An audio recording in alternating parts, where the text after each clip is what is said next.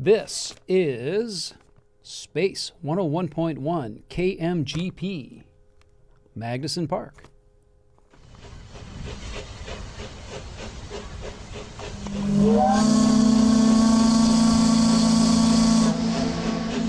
That sound can mean only one thing. That's right. Time for another voyage exploring the past, present, and future of the old Oregon country. Come aboard and get set to ply the waters of the Pacific Northwest, metaphorical and otherwise, on another thrilling episode of Cascade of History. And now, stumbling out of the cluttered purser's office of the SS Columbia, here's your host, Feliks Banel. All right, it is just after 8 p.m. Pacific time on the West Coast. Time for another edition of Cascade of History. It's Sunday, March 5th. It's pouring down rain outside. I think it's about in the low 40s as I was driving here. The temperature in the studio tonight is 54 degrees. Uh, there's uh, some kind of issue with the furnace, apparently. Um, there is a space heater. We could nickname the radio station Space Heater 101 FM if we were trying to be really irritatingly, uh, annoyingly clever, if we thought that was a funny name, but I don't think we're going to do that. I feel a little bit like Bob Cratchit. My fingers are a little cold, and um, it's kind of hard to stay warm here in this cold little studio, but I'm sure they'll address that problem before too long. Plus, spring's right around the corner. So, we've got a full hour of live conversation about Pacific Northwest history. I'm Feliks Banel. That's the whole point of the show. You can get it as a podcast, of course, pretty much any place podcasts are available. But we're grateful to Space 101.1 FM, a community radio station based here at Magnuson Park. I'm actually in the old uh, Mag- uh, Master at Arms quarters from the uh, Sandpoint Naval Air Station, which dates back uh, to the 1930s. This has been an airfield for about a century. It's so much history around here. It's the perfect place to gather on a Sunday evening. Always so grateful to our guests who give up their time on a Sunday night so you can sit at home or wherever you are uh, and tune into our little conversation about Pacific Northwest history. Coming up later on, we're going to talk to Laura Cray from the Oregon Historical Society. They've recently updated a bunch of the maps they have available on their online database. We're going to talk to Laura about that. And then we'll hear from Anthony Steele um, from the Allen AME Church in Tacoma about a project they've been doing about the history of Centralia. And then we added a guest um, who we're going to hear from around the bottom of the hour, probably around 8:30 or so. Uh, a woman who's with a group who is calling for saving the trees of the Pike Place Market entrance area in downtown Seattle. Those trees are apparently about to come under attack as early as tomorrow morning. Members of that group were down there today tying yellow ribbons around the trees, and we'll hear about uh, what the whole point is of what those what the history of those trees is and why this group thinks they're worth saving. But our first guest, I'm going to bring him on. It's Rob Ketcherside. Let's see if I can just get him on the air right now. Uh, let's see here. The phone. It's always the fun. The Rob, are you there? Can you hear me? Yep, I can hear you. Oh, that's perfect. I always love when that. it worked. Every, every single time I think like I'm going to say, you know, name of person, can you hear me? And it's just going to be dead silence. Or like a dial tone, right? yeah, that would be even better. A busy signal. Um, now, we just talked briefly uh, before the show a few moments ago, and I've been following the work you do. I, I think I see you on Facebook, um, maybe on Twitter. I can't remember. Yeah, uh, I stopped using Twitter. Oh, you did? Okay, good for you. Yeah. I, I, I, can't quit it yet. I haven't been able to. I just, I just, you know, I, I, it's, I don't know. It's, it's a whole nother conversation. Um, I think Facebook's a much better venue for local history. I, we've, we've talked about that a lot here on this show. How that perfect, it sort of levels levels the playing field where individual historians or someone affiliated with an institution or whatever can share back and forth and have dialogues and share pictures and maps and you get this really cool dialogue that's impossible and, and often impossible in real life so um, now the work that i remember first seeing stuff that you had posted maybe a couple years ago about um, like a database about the origins of some of the street names in seattle yeah yeah tell me about yeah. that i love that kind of stuff so um, you know, I, so I do history research. I'm a local historian. I just I write for pleasure and whatever happens to grab my attention. And um, I had I had been trying to understand changes in street names, and it was just infuriatingly difficult to figure out. And what I finally did was I, I found a couple of old ordinances that had a lot of the street name changes in them, and I created a, a table of them so I could easily search back and forth to figure out what they were and decided to share that. Like that was actually more interesting than the research I was doing, and shared that out. And you know, every time I go to the Seattle Public Library, the the history desk on the ninth floor, uh, they always you know thank me and tell me how many people they refer to those street name changes. Um, so yeah, I, that's one of the things I'm really happy to have contributed. That's, um, that's and great. yeah, that kind of that that um, open sourcing of the data behind history, I think, is a really interesting idea that um, I, I'd like to encourage other people to pursue. Yeah, and that's the more like the more photographs and things that are available online. Like I think the Seattle Municipal Archives has done a pretty good job of posting a lot of great stuff that, Absolutely. including really esoteric. Like here's 12 different views of the same ditch in 1938 along you know some some esoteric street somewhere in you know West Seattle or something. Um, Right, and you think it's not really useful, like why would you share that, right? But then here I come along. I'm really interested in the history of street clocks. That's one of the things that I get I'm into.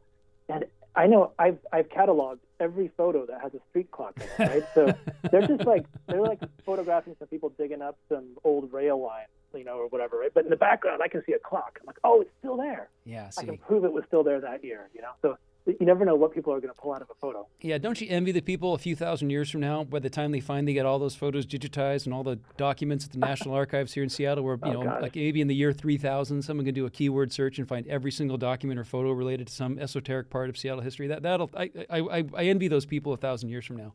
Right. They'll they'll be much luckier than us. Now, are you a local guy originally, and how did you get into in, interested in history like that? Oh yeah. So those those uh, two questions go hand in hand. Uh, so I grew up in Burien, and the thing that really pulled me into history the first time doing history research and made me realize how much I loved it was when I heard for the first time that there was a streetcar that used to go to Burien. And I was Ah. like, I don't remember ever hearing about that. And um, I was involved in, um, I was on the Seattle Pedestrian Advisory Board at the time and kind of really into transportation planning and giving feedback and everything. So I, I got really excited about it and ended up trying to chase down the history, but there was very little written. And that led me to the uh, the Seattle Municipal Archives, which you mentioned, and they had like the original um, like board minutes from the streetcar line still, and that like I'd like reading it, knowing no one else had looked at that in years, was like really really exciting to me. Yeah, I, I, I like when they. I remember about. Uh, I live in Wallingford, and about uh, it must have been ten or fifteen years ago. They were doing some kind of street work at the corner of uh, Wallingford Avenue and Forty Fifth. Yeah. And you could see they'd removed a layer of street, and you could see where the street track, streetcar tracks used to turn the corner between from uh, Wallingford Avenue to Forty Fifth. And it must have been before smartphones because I didn't stop to take a picture. I really wish I had because whenever I see that now, I just want to capture that kind of stuff because it's um, I mean, dumb question, but why why do you find that kind of almost sort of granular history like that? Why do you find that so interesting? Yeah, I, I love like family histories and personal stories, like people who experience the history, like sharing it. I love to hear that. But the thing that compels me to write is when I've hit a topic that I know people have forgotten or has been misremembered, and and then you know kind of poke at it. And sometimes you, I mean, most of the time you hit a, a dead end, and it's like okay, maybe maybe ten years from now I'll find the information I'm looking for, right? Uh, when more has been digitized, but um, but sometimes it just keeps on coming and coming and coming and coming and coming. Like like you keep on pulling that thread, or the the image I've got in my head. You know, you got the the name Cascades of His, Cascade of History. Um, you know that episode of Star Trek, uh, Trouble with Tribbles, Yes. and there's a scene where Captain Kirk like opens the overhead bin where he would have been crushed by the grain if it had been grain in there, Uh-huh. but the tribbles just keep falling out, right? like, like to me, that's history. Like history is like, it's like it's like a, um, this amazing, beautiful, fuzzy little creature, but there's too many of them. You know, you start getting overwhelmed, and you know, so I I love that kind of flow of history coming down at me. Sometimes I have to step away when it's just too much, um, and other times uh, it just you know, yeah, I, I don't know. I love that that feeling. I know what you mean. Yeah, there, there are times like, especially looking at newspaper databases or something where you know there's you get you get 300 results from some kind of keyword search or a thousand results. Yeah. And you try to figure out some way to narrow it down, and you can't really do it. And you look at the first like I don't know 35 or 40 hits, and it's then, then in your head it feels like it's going to explode. Yeah, exactly. That's what Yeah, I I want. I, that- that's what we want. We want people listening to this show to to have that feeling that their head's going to explode for the whole hour. So that- Exactly, that's yeah. why you're on the show tonight. Perfect. Yeah, I remember I, I, I took a, a local history research course with uh, Lorraine McConaghy at, Oh, yeah. um, at Mohai. Yeah. And I remember it was the first time I'd sat down and looked at micro, uh, the microfilm of newspapers.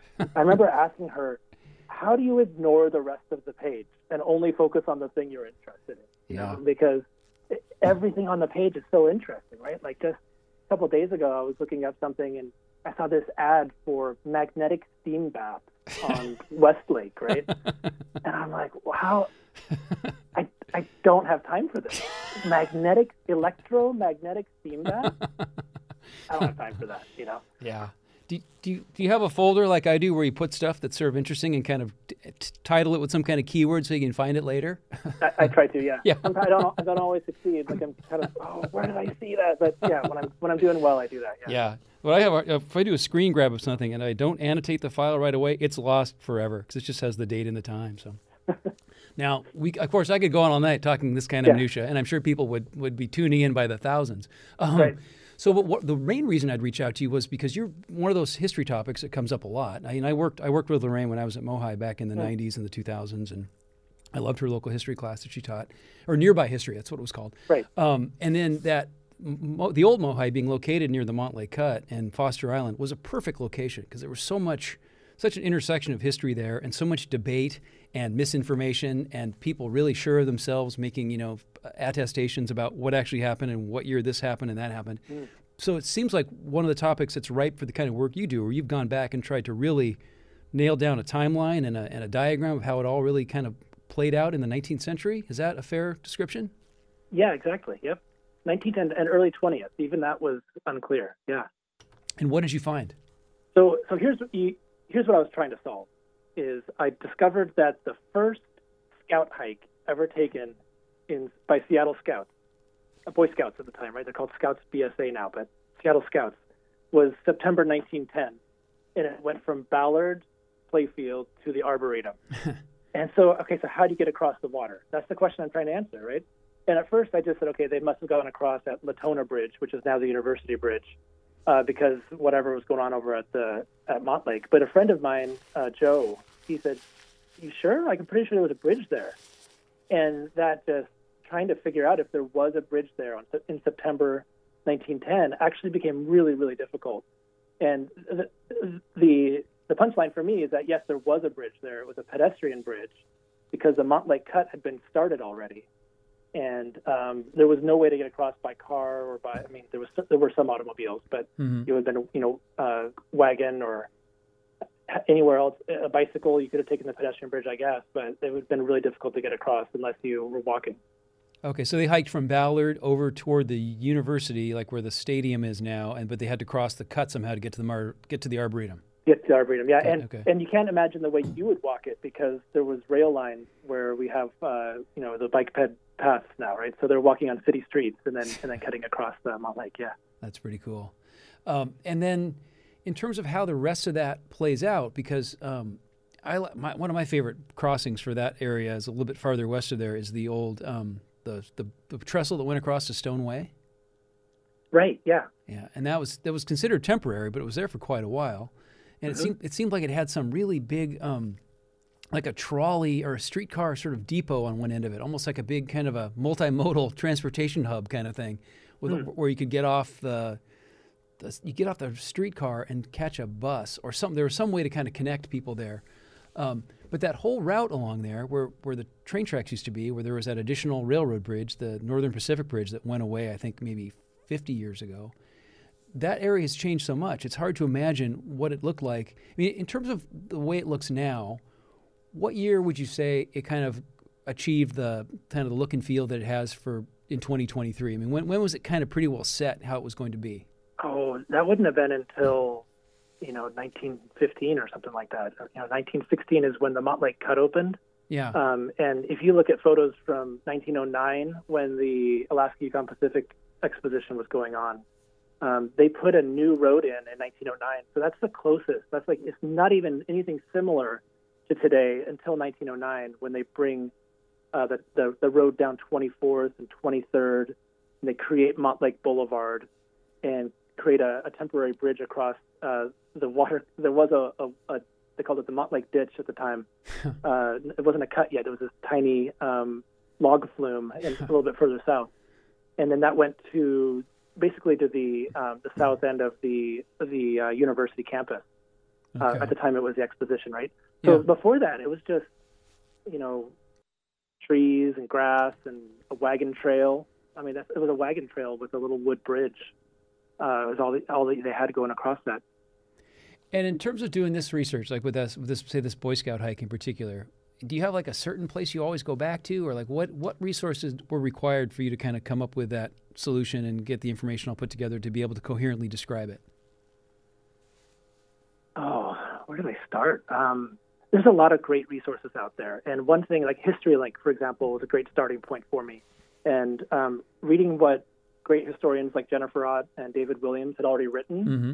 and then um, and then going from there and finding like the the spots that um, that didn't quite make sense to me, or the the gaps that were still left maybe in the story that the full story I, I could see, you know, of like all all of the dozen or so different ways to cross um, Montlake over the years, the different cuts and train tracks and wagon roads and pedestrian bridges and pontoon bridges and all these different things they had.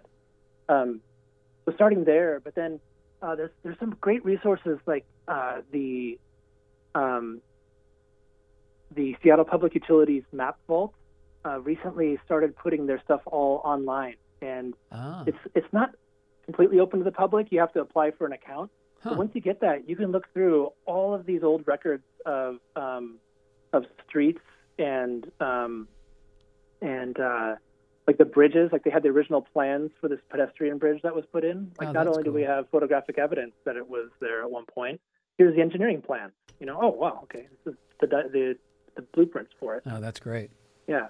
And there's yeah, there's just a bunch of good stuff, but it, it takes a bunch of digging. And for me, keeping it straight got to be a little bit maddening because I kept there was there were all these different ways of getting through Montlake, and um, each one I was trying to really nail down exactly when it was and where it was. And did you spend much time just out in the field on your feet, kind of looking around on the ground? No, I didn't bother with that. There's just nothing left at all. no, like five when 520 came in. You know, you said like when was it all gone away? So 19 like 1908 would have been the last time it was kind of wild and just a wagon road. Okay. But through 1962, when uh, 520 was started, um, you could still see a lot of the original features of these these um, things that had been used since like the 18, uh, you know, the the 1880s. There was remnants of them still around. Oh, so as recently as before they began construction on 520, there was what what like what something would have still been visible? Uh, there was this this chunk of land where the canal had been with for this log flume, and there was another piece of land where the um, where the um, the coal, there was this coal train that took cars across the Oh yeah. this this little band of of um, it's a portage, right? The Sort little band of, the of is- dirt, right? isthmus of Montlake. Isthmus, yeah, is what that's what Paul Paul Dorpat and Jean Sherrard call it, the isthmus, right? So yeah, the, the the spot where that used to be still remained um, until 1962. Yeah. So you could see like where the tracks had been for that little narrow gauge coal railroad. Yeah, you could see it, it would have been like a, a flat um, cut in the in the ground, right? Got like it. Okay. You know, you, you wouldn't see here's some actual tracks, but like here's a flat Yeah. spot where everything else is hilly around it. You know. And that would have been um, south of the Montlake Cut, right? Then kind of through the parking lot of the old Mohai, kind of. Um, actually, in 520, Oh, actually, right where 520 is. Okay, got it. both of them were Wow. covered by different parts of 520. That's crazy. Okay. Now, if people want to read the stuff you're writing and see the images and maps and things you're finding, where's the best place people can go online to see the work of Rob Ketcherside? Oh yeah, well you could search my name if you could figure out how to spell it. Because there's not many of us out there. Um, or the website I've got takes a second to describe it, but it's called background.com. But the C in background is a hyphen. So if you do ba hyphen kground.com, you'll find my my all the stuff I've written. Got it. Okay. And then what are you working on now? What's the next thing you're going to be working on, or is it a surprise, or what's this next secret project ahead for you? Oh, You know, there's always a few different things I'm planning on doing, but the the one I'm really looking forward to doing is I want to take those hikes. I want to go. There's two hikes that I want to do. The first one actually I'm going to do is the second ever Boy Scout hike, and that went from what used to be called Collins Field. Now it's Wisteria Park next to next to Seattle Buddhist Church, Okay. and it goes all the way to Fauntleroy. So it's this 10 mile hike, and I'm planning to do that in maybe June with my son to reenact that, and then uh, and then I want to do that Ballard hike too, and I- and you know the the goal will be to take some photographs and and uh, document it. All right. Now, do you ever give talks or lead public tours or stuff like that where people could come along? Yeah, I don't have anything planned right now, um, but I've done them. In, I've done like a street clock tour in the past. Oh, I've cool. done talks for the library or at um, at Elliott Bay Books.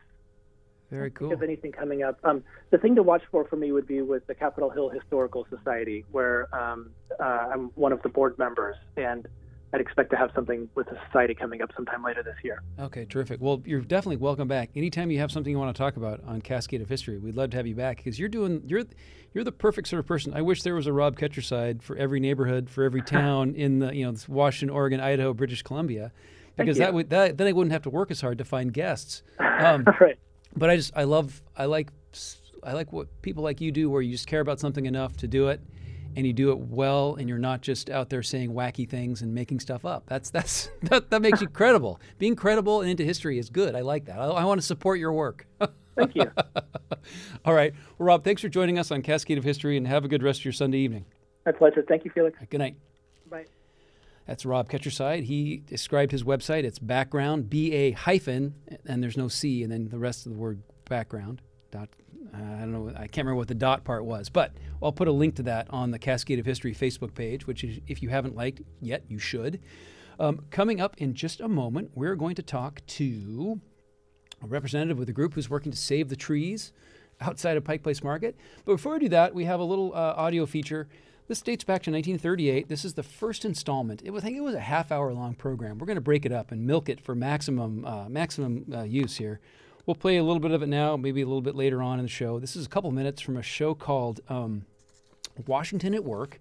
It's a live program uh, originally broadcast in 1938 on KOMO, and it's all about the new, the new then in 1938 J.C. Penney store that was opening in downtown Seattle.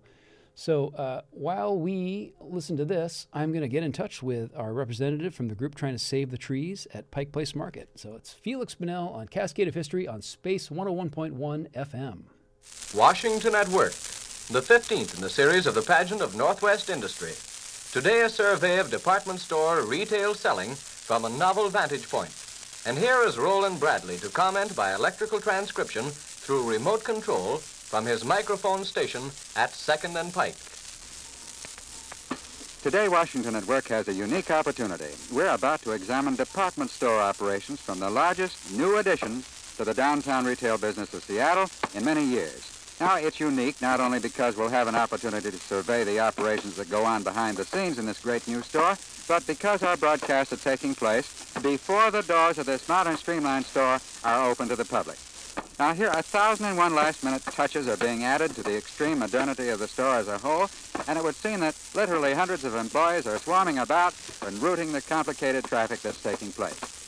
While we are today viewing the operations of the new J.C. Penney Company store from this new and modern Seattle edition at 2nd and Pike, the program really represents Washington at work throughout the state.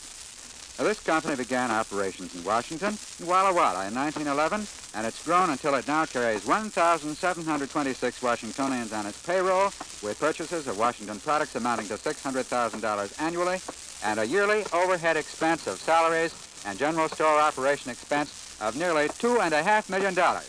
I'll say the J.C. Penney Company is a vital cog in this broad meshing mechanism of Washington at work. Governor Martin more than ably summarizes the importance of the retail industry in this telegram I hold and which I'm now going to read. Quote, a prosperous retail business is essential to this state's welfare. Glad to note that the Penney Company has evinced confidence in Seattle and the state of Washington by extending its operations in Seattle. Congratulations to Washington at Work on its contribution in bringing about a better understanding of the meaning of business to the welfare of the people. Keep up the good work. Signed, Governor Clarence D. Martin. Now, within a few hours, tomorrow morning to be exact, this modern streamlined store will be the scene of buying activity.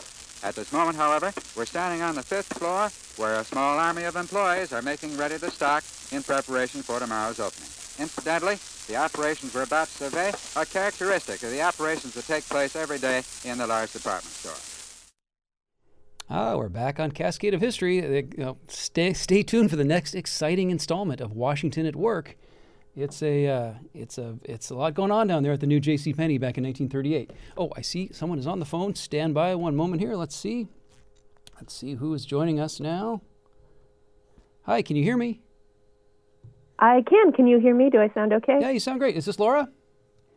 This is Laura. Sorry. Oh, that's okay. No, I, I was ex- I, I, I had another guest I was trying to fit in, and they ended up not being able to call me in time. So I reached out to you a little bit early, and so you're on the air. Okay. You're- on the air on Cascade of History. So oh, we, excellent. we don't waste Hello. any time here. We get right to the content on the show. it's you know it's it's a shoestring operation here. It's just me. I don't even have a producer. It's I, I do everything here. It's kind of fun. Um, anyway, so this is Laura Cray with the Oregon Historical Society. Yes. Yeah, and you're Thank the you for having me on. yeah. I appreciate you making time on a Sunday night. Now you're the you're a digital librarian. Yes. So I um, work on curating the collection that we put on our digital collections website for the library collections at Oregon Historical Society. You guys do so much cool stuff down there. I always love the website. I love the Oregon Encyclopedia. Um, I've done a lot of when I used to edit the magazine for the Washington State Historical Society. I used to work with Amy Amy Platt quite a bit on. Um, Yes. she was always a great resource for photos and information about, you know, because so much of Washington and Oregon history is kind of intermingled because the you know the bef- the- before the territory split off separately back in what 1853 or whatever, we were sort of kind of one big unit there and everything. Um, Yeah. but, but you guys, I mean, I think the Oregon Historical Society, I, I, you guys seem to do a really good job of covering the whole state in a way that here in Washington, because we're split by the mountains, we have sort of the west, you know, the Washington State Historical Society down in Tacoma really covers the west pretty well. And then there's the Eastern Washington Historical Society over in Spokane. But you guys seem to do a pretty good job of covering the entire state, and especially during the pandemic. It seems like the programs you guys were doing were really getting all over, all over the state of Oregon, which is really cool. No, we, we try and make that a priority, and um, our digital presence really helps with connecting with all of the residents of Oregon and the broader Pacific Northwest in general. Absolutely. and yeah. um, you know, kind of going back to what you were saying about the the territory and Oregon and Washington having a lot of connection, you can really see that in that maps collection that we recently put on our website, where the the collection goes from like 16th, 17th century European exploration maps trying to get a sense of the west coast of North America and the um, Northwest Passage all the way up through um, 20th century maps of things like the Pacific Crest Trail. And uh, you can really see how the region is interconnected. And our collections obviously focus on Oregon, but we also have quite a bit for Washington, Idaho, British Columbia, Alaska as well. And is there a really easy web address to get to that um, particular map database? I'll put a I'll, I'll put a link on the Cascade of History Facebook page, and I'll send it out by uh, Twitter as well. But is there a is there an easy way to find that? Just if someone's sitting in front of their computer right now and wants to type into their browser.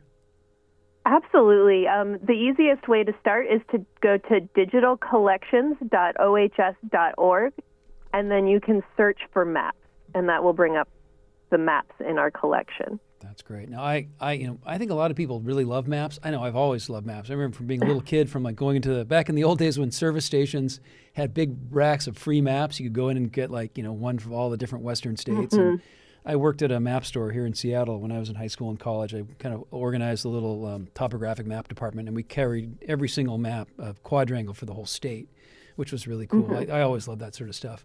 Um, have you did you come to maps like early in life, or how is this something? I mean, how, tell me about your tell me your Oh, personal history I with mean, maps. I I have always loved maps. It is not necessarily the thing that I specifically specialized in, but I really love the way that they can visually represent a completely completely different perspectives or information about the same location. So you can have 20 maps that cover exactly the same location and tell you entirely different things. And I, I feel like that is just one of the powers of maps that um, that I, I think can help people think about or ask questions about um, a location Yeah. that they might not have thought about otherwise. And, and there's something so human about trying to represent some geographic area, whether it's a square mile or several thousand square miles on a piece of paper, Yeah. and have it sort of whether it's a you know a um, proclamation of some kind of sovereignty or some sort of you know subtle effort to to show ownership of some area that previously wasn't claimed by anybody. That And in fact those those can also be kind of beautiful sometimes too. Even the ones that aren't, they don't have. I Oh, mean, like the pictures of dragons or sea monsters or whatever, but just just the actual, you know, cartography of whether it's topographic lines or just the outline of a particular shape of a piece of land. There's something about that that I don't know. I mean, it's it's.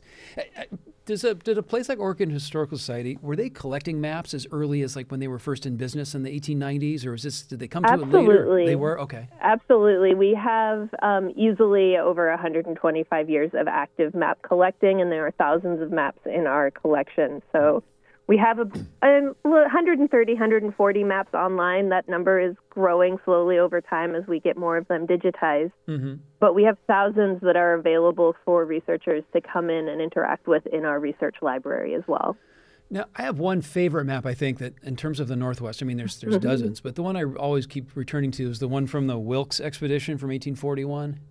Yes. That sort of shows everything of the Northwest, and it's it looks pretty accurate. I mean, I know they were just they were mm-hmm. just going around in ships and rowboats and using you know sextants and compasses and chains and stuff, but they seem mm-hmm. to do a pretty amazing job of accurately depicting what the region looked like. 100 and terrible math, 182 years ago. Mm-hmm. Yeah.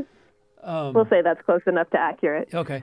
It, now, is there a, is there no, in the digital maps that are online now? Is there one that is emerged as the one that people look at the most? Is there sort of a is there? A, Um, I don't know about that. That would have been a good stat to try and pull. I I did not pull that. I That's can tell you my my personal favorite map. even better, um, even more interesting. Yeah, yeah. for for this.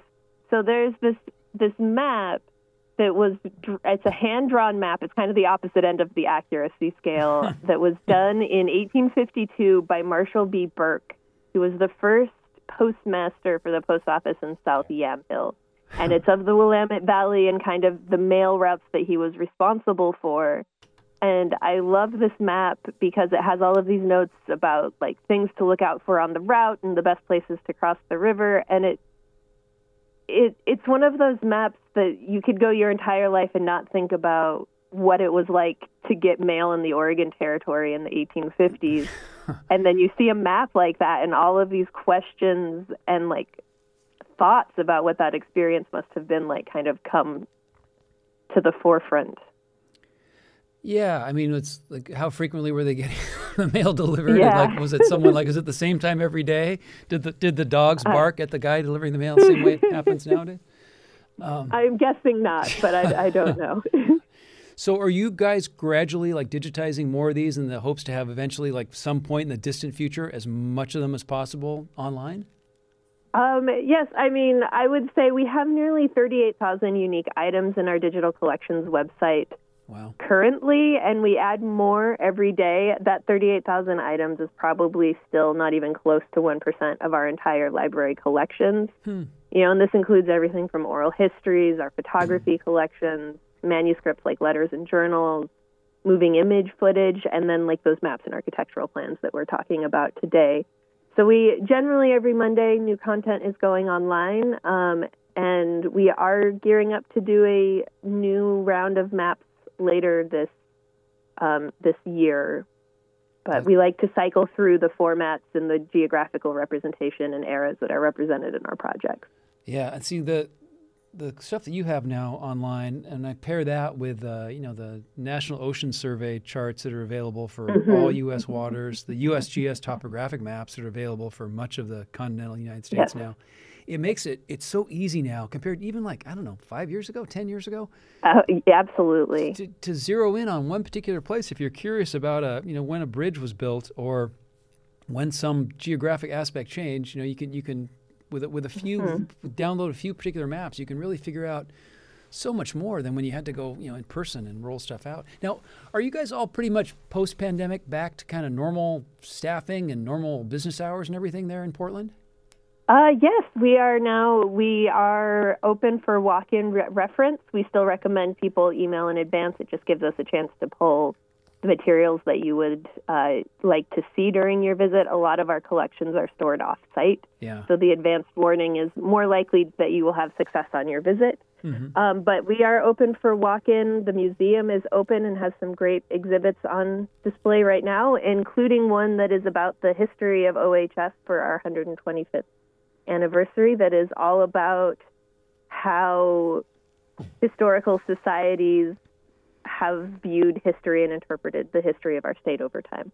That sounds great. Now, one question I always like to ask people from Oregon or who work in history in Oregon, um, you know, state of Oregon is was created in 1859, right? And then state Mm-hmm. of Washington we're doesn't get created till 1889. So there's 30 years there where Oregon has you know senators and people in the House of Representatives, and you know you're voting for the president. You know, and here in Washington Territory, the 30 years where we're sort of um, like a stepchild, right? We're not we're not getting the same kind of mm-hmm. federal attention, not getting the same kind of political attention, not participating in national politics at all. Do you have? I have lots of crackpot theories about that, but do you have any theories about how that has made what that made in terms of how Oregon developed differently than Washington in terms of the character now of the different states, or the you know Portland versus the Puget Sound area, or anything in your experience that that, that comes to mind when I think about that as a crackpot theory? You know, that is not a theory that I have thought enough about to want to say something live on the radio about. Um, I guess I'd always thought more. That's a that's a really good point. I've always thought more geographically in terms of the Puget Sound and its kind of connection to British Columbia and on up Yeah. into that area, and the way that the Sound itself versus Portland being so far in the Columbia shaped the two cities. But that is an excellent question, and now I'm definitely going to have to start thinking about Yeah, it. Yeah, and that whole like river city. Portland is a river city versus Seattle is Yes. more of a you know a, a port city. It's just it's it's Yes. it's fascinating, and I don't. It doesn't feel like that old stuff gets talked about as much as it did, even like 20 or 30 years ago when people were talking Mm-hmm. about the origins of you know the settlers of Portland versus the settlers of Seattle. It seems like Mm-hmm. we're sort of that. It's still it's still not that long ago. 150 years ago, 170 No. years ago, really is not that long ago at all.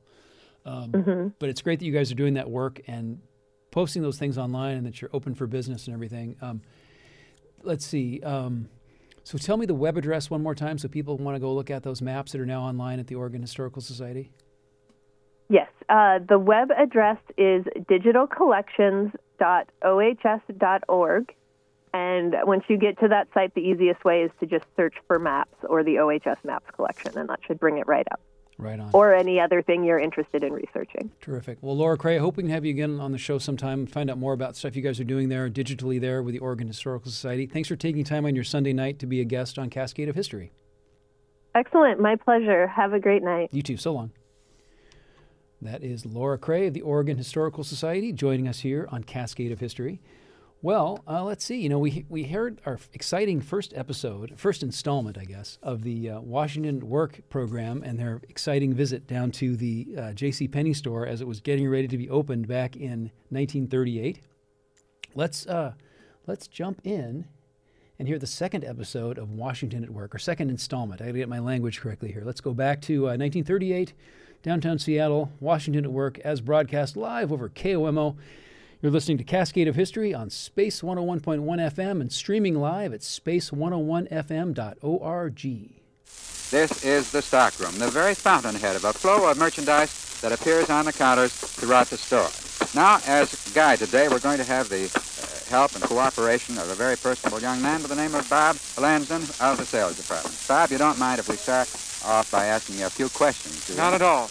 Well, we can see these thousands and thousands of items here. There's so many of them, in fact, that uh, to go into a categorization or whatever you'd like to say of them would be a little bit difficult. I'm wondering if we could pick out just one item from each floor of the store as we proceed.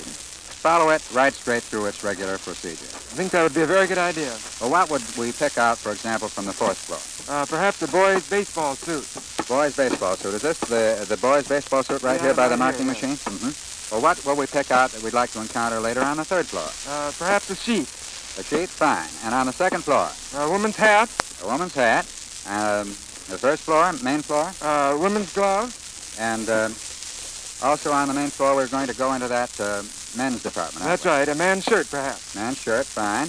And in the basement floor? And a women's wash dress. All right, fine. Now, all of the items that Bob just mentioned to you are on a shelf here by a very personable young woman whose name is what? Miss Helen, ma'am, And what are you doing to these various items that we just Um, described? putting a pin ticket on the garment.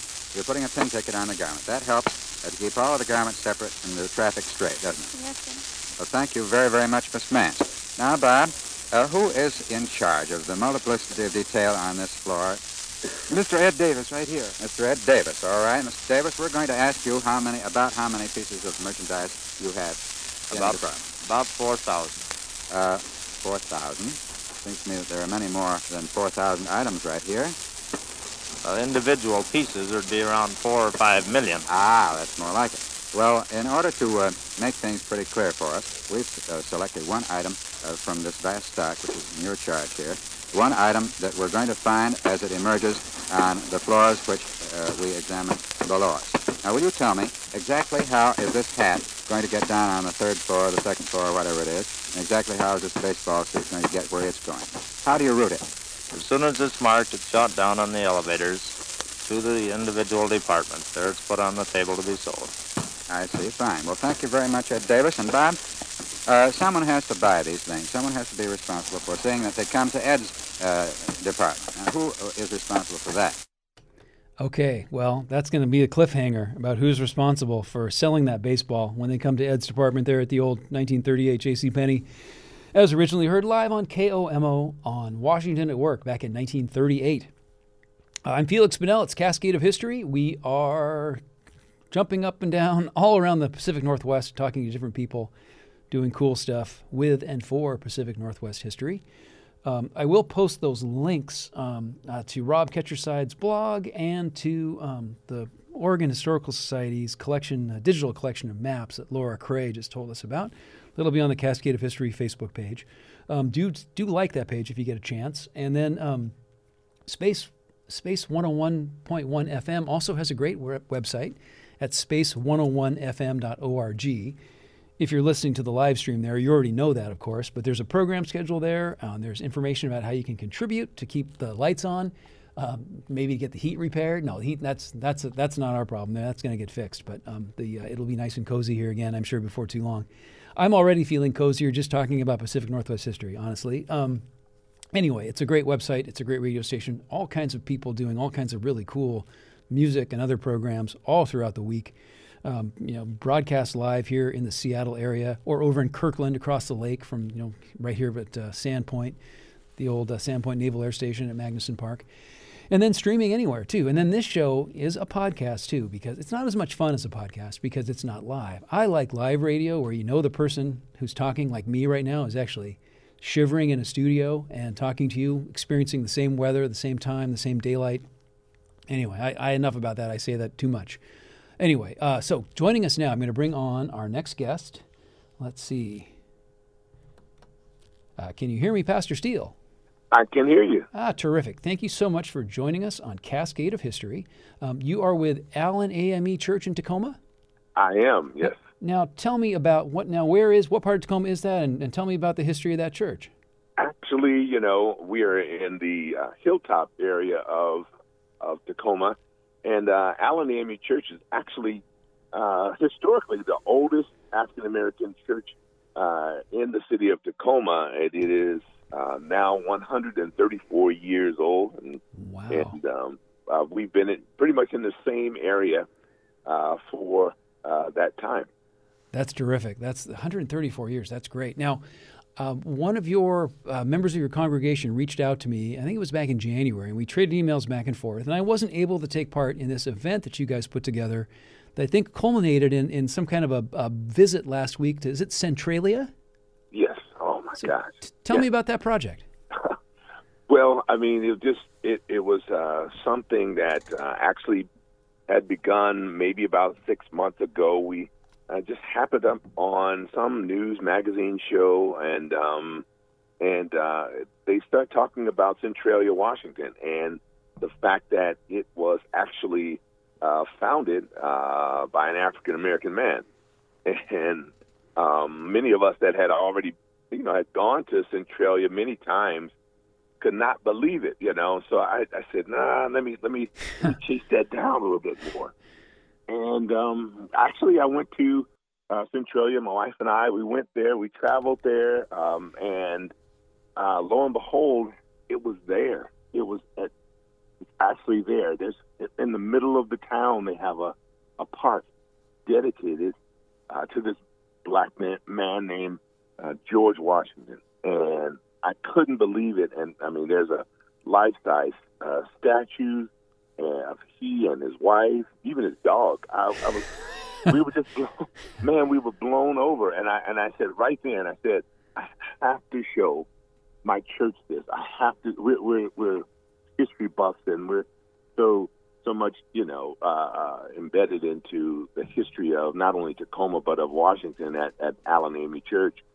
And so um, we start putting the wheels in motion, literally, and uh, the uh, bus and vans, and we had so many uh, folks uh, going with us, even from other churches. And um, for our Black History Month uh, uh, uh, trip this year, um, we went to Centralia and most of the congregants said, Centralia? Black history? you know? but, but, but, but, uh, uh, and, you know, many of them had been here for many years. Uh, they have lived here for 50, 60, 70 years, and they never knew of this history. So it was, it was absolutely exciting. So, how many people all told went down on the trip? Nearly a hundred people uh, wow. went. Uh, we, we were we were kind of glad a lot of people drove their cars because I, I, I got to tell you, we, we didn't know what to expect. I didn't know if you know how many people would go. We you know how many people would feel uh, uh, excited about going to Centralia or you know or and um, uh, but by that morning, I mean, I mean the bus filled up, the cars filled up people were calling saying, "Hey, we'll meet you down there."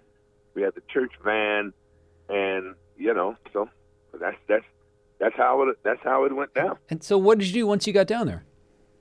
When we got down there, um, well, uh, uh I should tell you, uh, maybe about two weeks prior to us getting there, I just reached out to the mayor of Centralia, Washington, uh, uh Kelly uh, Smith Johnson, and man, I couldn't believe she she reached back out to me. I said, "Listen, we want to come down there, and um, we're just trying to find out some information. And and uh, she just said, look, she got excited, and we got kept going back and forth. She says, I'm going to be there to greet you guys when you get here. I'm going to set up you know, all the folks and and our historians and everything. And I said, I said, really? She said, yep. And so they were excited, and uh, the mayor of Centralia was standing on the corner waving us down. Here I am, and um, and uh, uh, we um, uh, got off the bus and we went to. Uh, they had prepared a, a one, another historic building. I'm sorry, I don't remember the name, but they we went into that building, and um, she had uh, other historians on George Washington there. A, a young lady named Heather.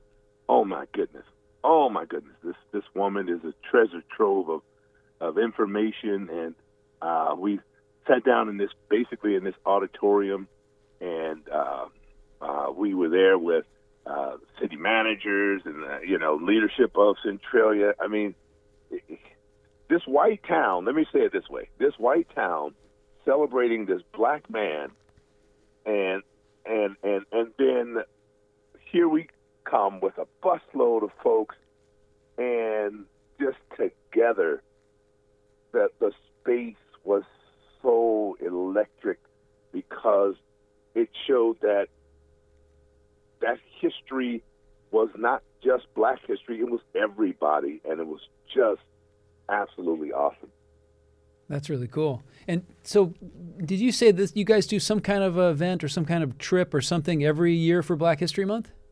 every year we, we either do a trip or we do an event. Um, uh, prior to the pandemic, of course, we um, we did a um, we couldn't uh, really travel everyone to Tulsa, but we brought a lot of uh, the like Black Wall Street was our, our theme in 2019, um, oh, wow. and um, and so every year we we do something, and it's not just for our church; it's for the community, um, and we do some excellent uh, uh, research to uh, bring that information of of history, not only that has occurred, but the, the history that that's actually uh, bring, being produced even now and that we're living in, and how it will affect us today, and how we can learn and grow from it today.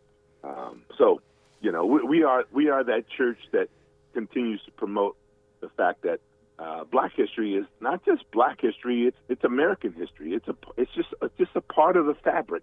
And um, man, we uh, th- but I will tell anyone, I'll tell all of your listeners, you have to go to Centralia. you have to go there, and um, it's George Washington Park. It's a huge park. We also went to his gravesite, um, where his uh, he and his wife are, are buried.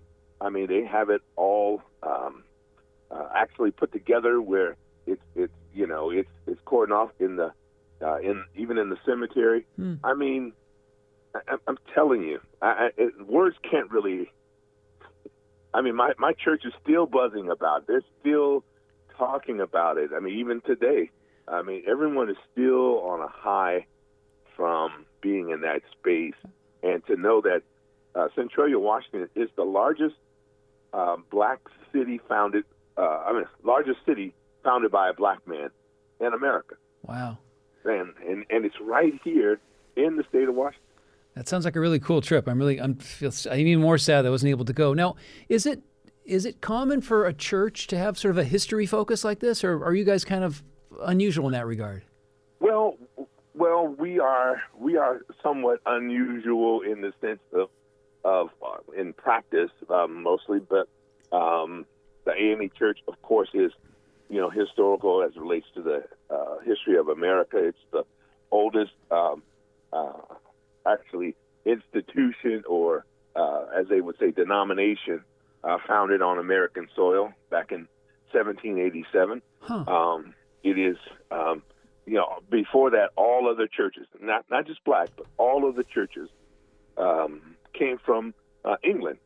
Um, so it was it was there, and um, its original church, uh, Mother Bethel, is still there. It's a, on the national landmarks, of course. It's still in Philadelphia, and um, uh, I mean, it's just so the history is there, and so it's it's kind of ingrained in us, and so uh, we love to uh, take that uh, to a space where you know history helps us uh, in the present day, and history helps us uh, to uh, you know to be better people and to be you know just you know just just stronger, getting to know each other, um, and then you got to know Allen AME in his present day is not all African American. I mean, there's all races in there, Huh. and um, we're just. But I mean, this just so happens that um, uh, that that is a part of our history. But man, uh, we had a great time. Sounds like you definitely did. Did did was there any like did anyone shoot video or record audio? Was there any way to sort of experience parts of the tour now, or or was it sort of just if you didn't weren't there, you missed it kind of thing? No, we we have some some video and some uh, we have some uh, photos, of course. Um, uh, we sent. Uh, well, in fact, we we have them up on our um on our Facebook page, uh, Allen uh, AME Tacoma, and then um, we also have it uh, on our uh, website, allenchurch.org. Um, Terrific. and and um, in fact, uh, Feliks, I got to let you know, we just uh, some of my staff just sent you uh, a few uh, pictures as well. Uh, Terrific. so- okay, so- I'll, I'll definitely but- add but- that. I'll put that link on the Cascade of History Facebook page. Awesome. Um, one thing that's it's I struggle with you know Black History Month being just in February, and I feel like you know it, it's it's it's good that there's Black History Month, but I want there to be history of all kinds all year round. Um, it also seems like in the time since George Floyd was murdered, there's a greater receptivity to this sort of we're all Americans. There's history is everyone's history is everyone's history, which I think is a good thing. It's it, there's, I mean, who knows how things will ultimately shake out, but it feels like there's a new openness to appreciating and understanding, you know, the history of the of, of Centralia, for instance, or the the current history or current story of a church like Allen AME. Is that is that just me from a am I too Pollyanna-ish? Is it is there has there been a shift and No. a change? No, I mean you you you no, you're you're absolutely correct. You know, when you think about um, let's say for instance like like uh, Allen AME Church. Allen AME Church actually houses a memorial wall that was done by the Tacoma Museum of Glass. It's the only place in any church that there's actual display that was put together by the Museum of Glass. Um, but that Museum of Glass exhibit that's there is uh, dedicated to the Mother Emanuel uh, AME uh, tragedy of 2015, and um, that's back in uh, South Carolina. Where the but when you go in and when you walk into um, Allen AME Church, you begin to see that um, not only do we uh, look into history, we also try to put it forward so that in a and display it in a uh, you know a classy way, so that people can actually see um, that there is much for us to uh, use it to to talk. And I think I think you're absolutely right. You know, especially since George Floyd, the rest of the country is seemingly ready to start to talk. But I mean, uh, but long before George Floyd got here, of course, you know, we had, you know, we've we've we we've housed uh, and hosted the um, uh, the the survivors of of the tragedy in in uh, Charleston, South Carolina. Wow. Um, and they help us to they helped us to unveil that that that wall. So I mean, uh, at Allen AME Church, um, you, you when you walk in, you'll see, and, and there's even kiosk and display, and and so uh, because it's a, a connected church, um, the AME Church, then you know you have uh, so much to you know really uh, to learn from it and to learn uh, some of that that history that's there. I mean, and like I said, this is stuff that's right here in the state of Washington. You don't have to go back east or down south to find it. Um, there's a lot that you can learn right here. Yeah, and I love that you guys are doing. It's like it's not just a, a website or a book or a talk. It's like you guys are getting in the van and driving down to Centralia and Oh, doing this sort of history in person's muscular approach to history. I like that. I like that sort of making making putting history to work. I love that. Oh, I think yeah. that's awesome. Oh yeah, oh yeah, and it's just it, it's that it, it's exciting to know that you know, and that that the the folks.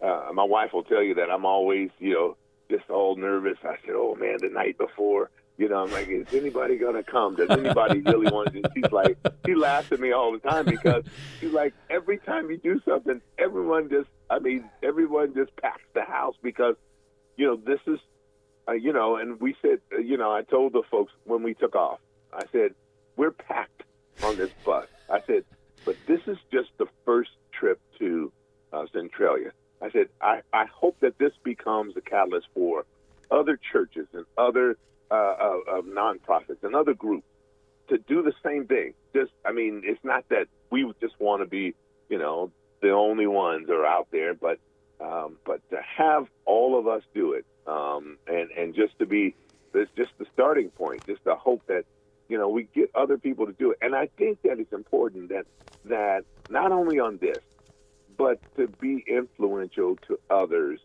to whatever space that you occupy, to be a leader. Do just just do it, and and and um, you know, uh, I think uh, that what what has happened in our country, not just with George Floyd, uh, not just with uh, you know all of the others on the whole list from Eric Garner and everywhere else. Yeah. It, it is it is important that we not let it just be a part of some 24 hour news cycle and then move on. Oh Yep. no, Yep. but we have to make it a part of our everyday life to to grow from it. And if you don't grow from it, then it's just a bunch of bad news lined up and waiting for the next thing to happen.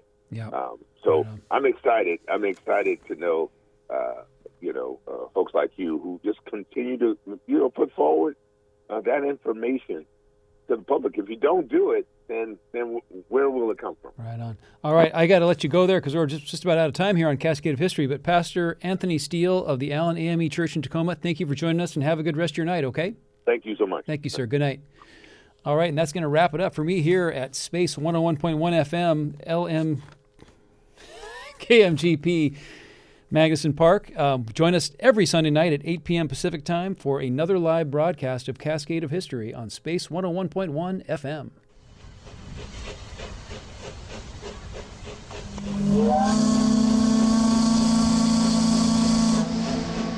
That sound means the steamer Columbia has reached the end of another thrilling voyage around the Pacific Northwest.